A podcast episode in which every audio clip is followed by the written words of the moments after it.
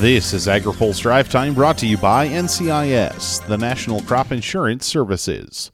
America's crop insurance agencies provide individualized protection on more than 480 million acres of farmland. Good Tuesday afternoon. I'm Spencer Chase. A Senate Ag Committee Republican is growing weary of the Biden administration's efforts to boost agriculture production. I'm a little frustrated. That's Chuck Grassley, Iowa's senior senator. He argues the Biden administration's policies have a role to play in the current input price framework facing producers. They could lower energy prices by reversing all the policies of last year that has increased the price of gasoline by $2. They can get tariffs off of fertilizers.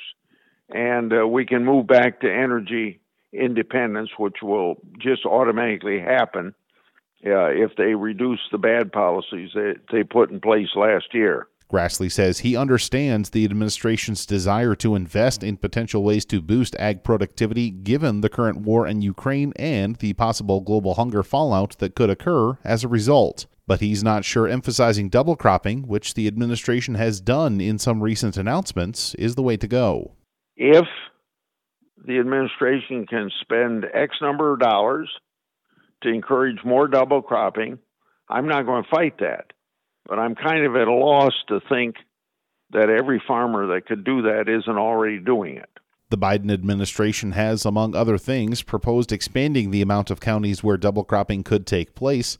Ag Secretary Tom Vilsack has also floated the idea of allowing early cultivation of expiring CRP acreage, but that plan has not been finalized. Farmers say they need greater certainty as government and private sector carbon conversations heat up.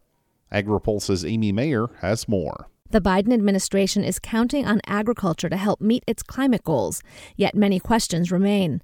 Farmers can document new practices such as cover crops or reduced tillage and keep track of their fuel and other inputs. But Continuum Ag's Mitchell Hora says there's not a reliable way to calculate carbon footprint. I'm definitely within the top couple deepest into the space of any farmer in the country. And I have no idea what my farm's carbon footprint is. That's a problem. He's hoping some of the new funding for climate smart agriculture will help. USDA has pledged $1 billion in its Partnership for Climate Smart Commodities.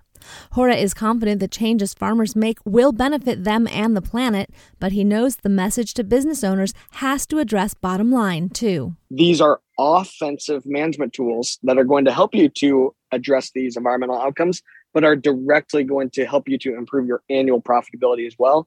Researchers in California have quantified some of those impacts. Amelie Gaudin of UC Davis says amid the current drought, fields with histories of soil health practices are in better shape.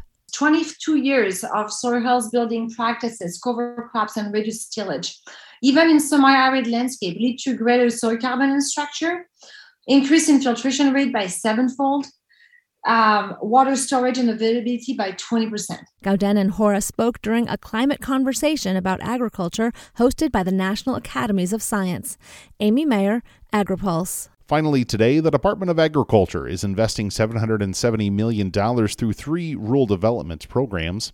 USDA announced Tuesday investments through the Business and Industry Loan Guarantee Program, the Rural Economic Development Loan and Grant Program, and the Rural Micro Entrepreneur Assistance Program.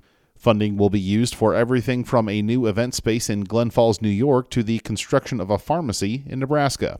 The vast majority of the funding is being distributed through loans, which account for more than $765 million worth of the announcement. Just shy of $4.4 million is set to be distributed through grants.